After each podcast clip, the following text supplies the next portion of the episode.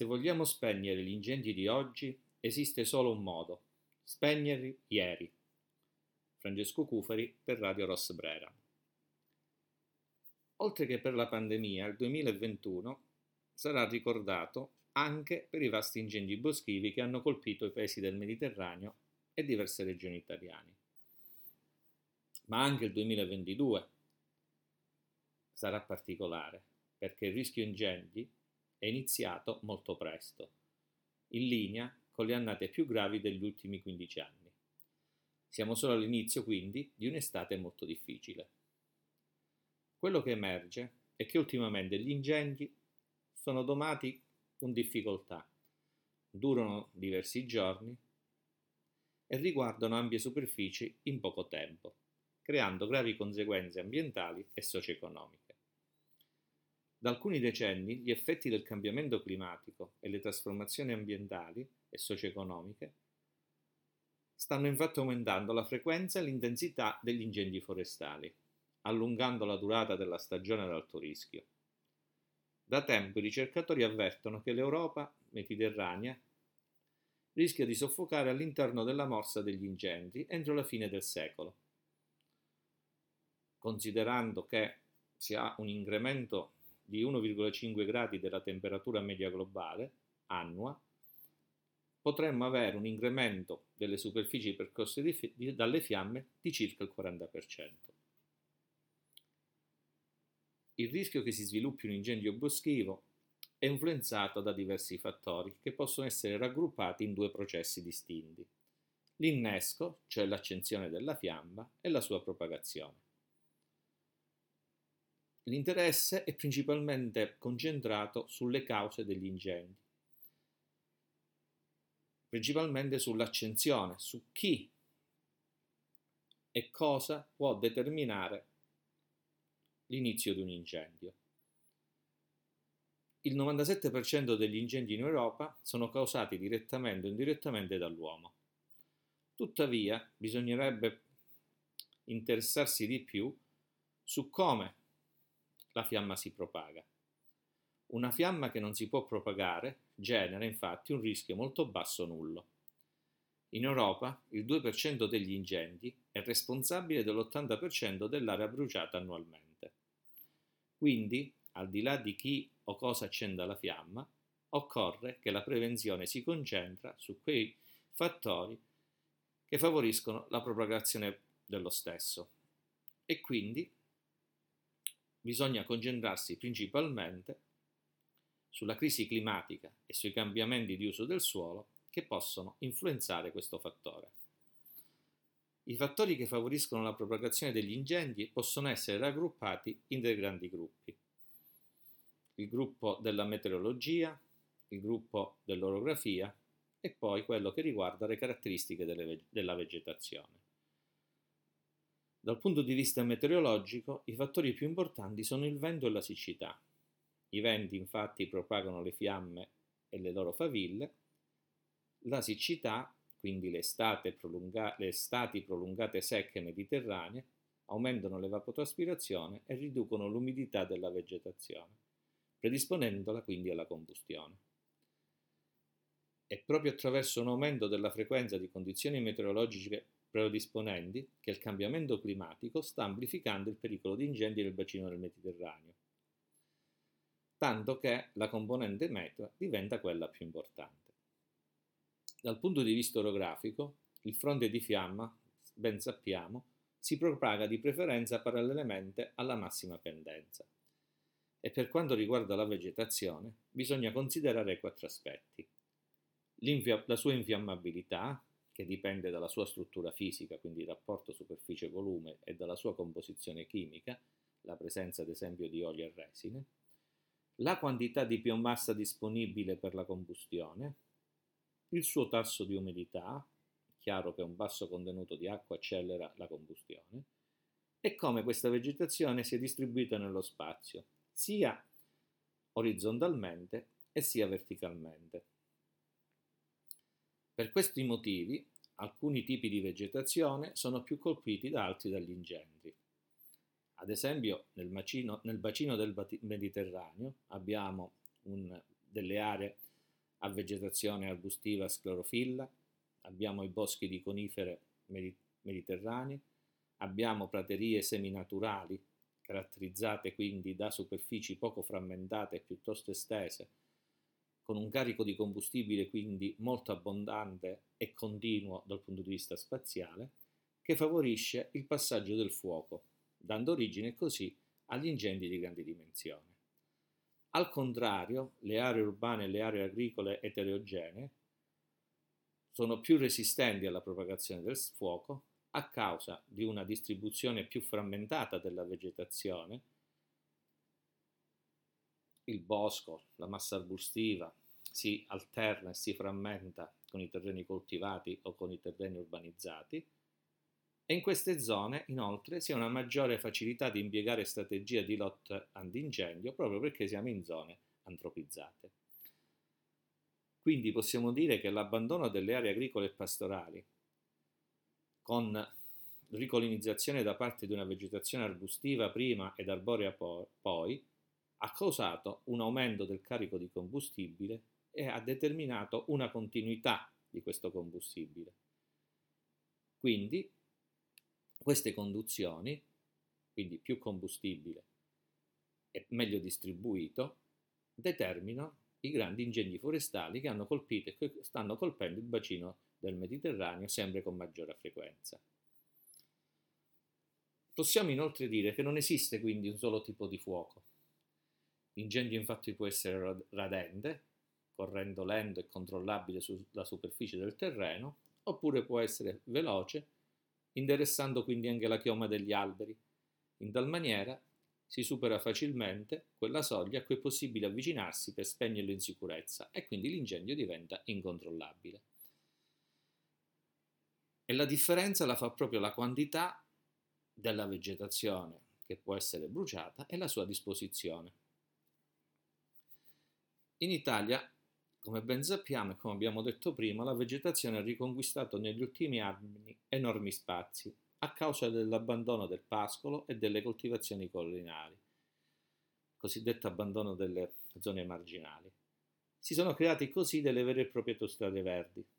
Se da una parte tutto ciò può sembrare un aspetto positivo, in realtà però, considerando il clima e la siccità, quindi la crisi climatica e la siccità, si viene a determinare un cocktail, eh, un cocktail esplosivo, come dice il collega e amico Vacchiano.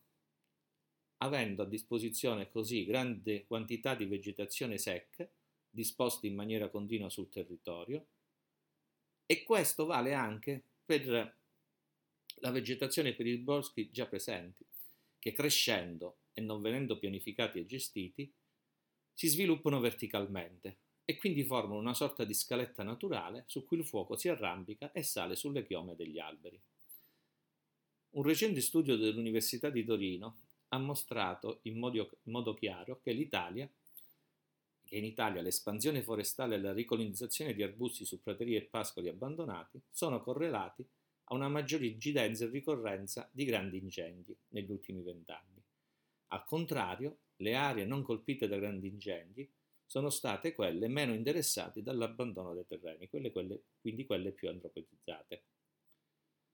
Quali sono, potrebbero essere le soluzioni? Dobbiamo considerare degli interventi a piccola scala e degli interventi a grande scala piccola scala bisogna quindi pianificare meglio nel dettaglio gli interventi di prevenzione forestale. Grazie, noi sappiamo infatti prevedere con grande accuratezza dove il fuoco passerà grazie a diversi modelli matematici a disposizione. Stabilire quindi i punti strategici, i punti di innesco ed aprire qui, ad esempio, viali, viali tagliafuoco, diradare la vegetazione, ridurre gli arbusti.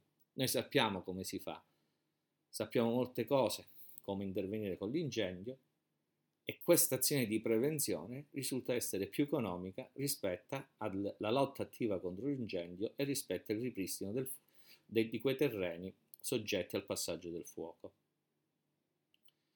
Quindi è necessario puntare molto sulla prevenzione, sia indiretta e sia diretta, puntare sulla pianificazione forestale A B intervenire con interventi di selvicoltura preventiva, con la promozione dei paesaggi diversificati, più resilienti e più biodiversi.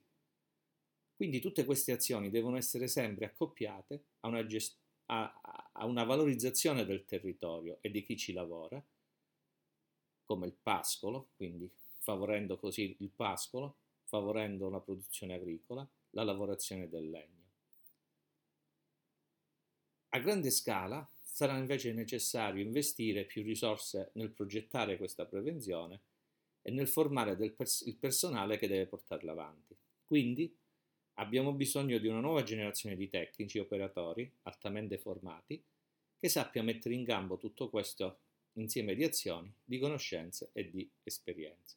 Abbiamo bisogno inoltre di politici che non neghino la crisi climatica e che si impegnino molto di più in, che in passato a contrastarla. Voglio portare brevemente per terminare l'esperienza calabrese.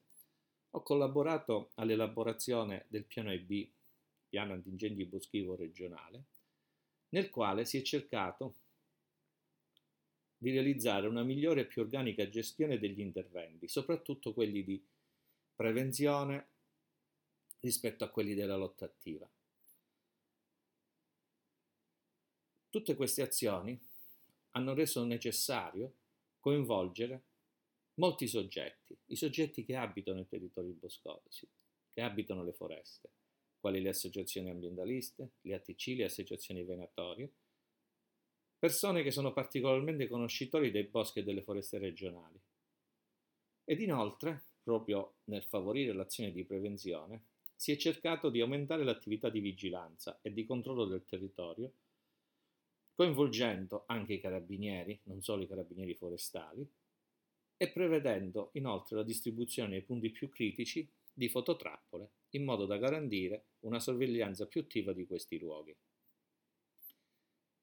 Utilizzando quindi questa metodologia e basandoci su un'azione di prevenzione che ci ha permesso di determinare una carta dei rischi di pericolosità da incendio boschivo che ci ha così indicato ad esempio che le zone più vulnerabili e più critiche dove appunto partiva l'incendio, i cosiddetti punti di innesco, erano le zone cosiddette di interfaccia, cioè quelle zone caratterizzate da una certa vicinanza fra la, i boschi e fra le zone antropizzate, abbiamo riscontrato che ad esempio il 50% dei punti di innesco ricadono a una distanza di 100 metri dalle strade e quindi si è deciso di effettuare un'azione di controllo principalmente lungo queste, queste strade.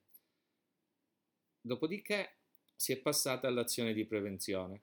Nelle azioni di prevenzione non soltanto quella, diciamo, diretta, quella che prevede interventi eh, culturali per diradare e per eliminare le foreste e per eliminare quindi il materiale combustibile, ma anche quelli che favoriscono un miglioramento della viabilità forestale, che permette così un più rapido intervento, la creazione di viale e fasce parafuoco, la creazione di invasi e punti di approvvigionamento idrico in modo tale che i mezzi aerei o i mezzi terrestri abbiano più possibilità di rifornisti di acqua e intervenire più velocemente. Si, ci si è basati molto poi sulla prevenzione, indiretta, cioè quell'attività indirizzata alla popolazione per convincerla ad evitare i comportamenti che possono diventare occasioni di incendio.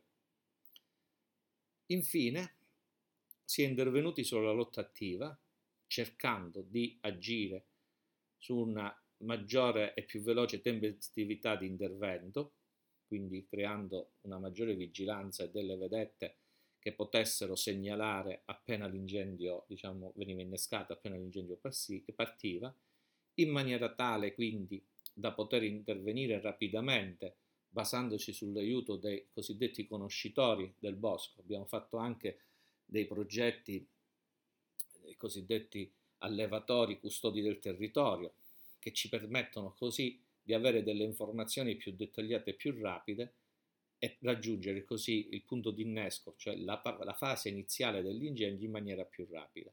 E poi un'altra cosa fondamentale è quello di coordinare meglio tutte le diverse forze, da un unico, forze a disposizione da un unico centro operativo. Centro operativo che quindi ha conoscenza di quello che ha a disposizione in quella zona e quindi permette un intervento più rapido ed incisivo. Vedremo come andrà a finire quest'anno, sperando che i risultati siano migliori degli anni precedenti.